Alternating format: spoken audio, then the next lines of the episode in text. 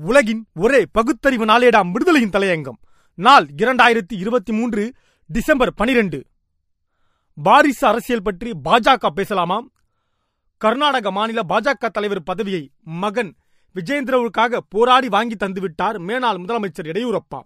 கர்நாடகாவில் லிங்காயத்துகளின் வாக்குகளை முன்வைத்தே மகனுக்கு மாநில தலைவர் பதவியை வாங்கி சாதித்திருக்கிறார் எடியூரப்பா.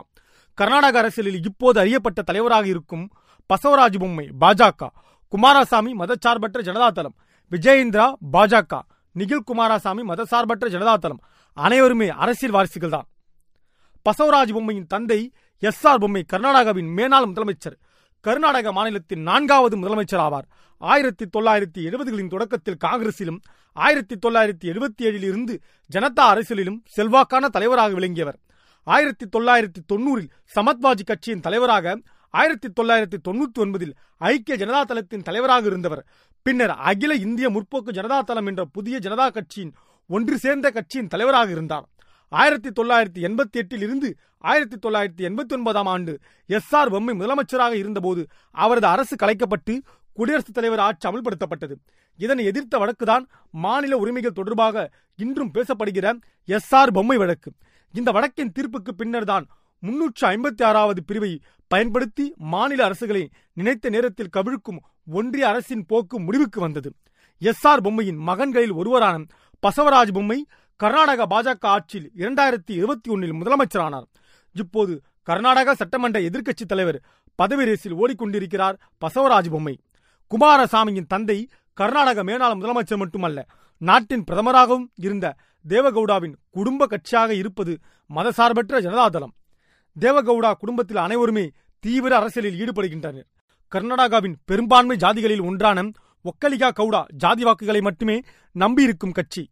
குமாரசாமியும் கர்நாடக முதலமைச்சராக இரண்டாயிரத்தி பதினெட்டில் பதவி வகித்தார்.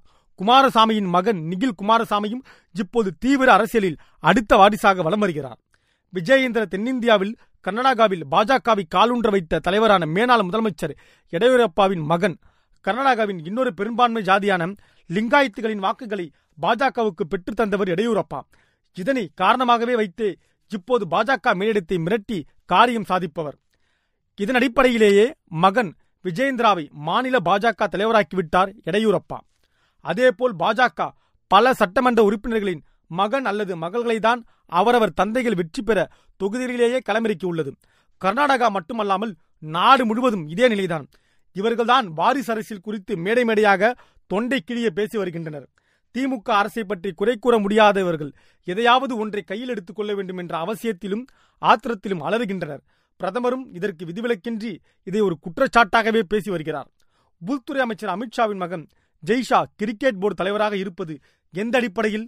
திமுக என்பது திராவிடர் கழகம் வழிவந்தது அரசியல் கட்சியாக உருவாகி திராவிட மாடல் ஆட்சியை இந்தியாவே திரும்பி பார்க்கும் வகையில் மக்கள் நல அரசாக கொள்கை சார்ந்து இப்படி நடைபோடுகிறது. யாரும் கட்சி மாறி பொறுப்புகளை ஏற்கவில்லை. உழைத்தால் உரிய இடம் கிடைக்கும். வாய் புளித்ததோ மாங்காய் புளித்ததோ என்று உளர வேண்டாம். மக்கள் விவரமாகத்தான் இருக்கிறார்கள். புரிந்து கொள்க.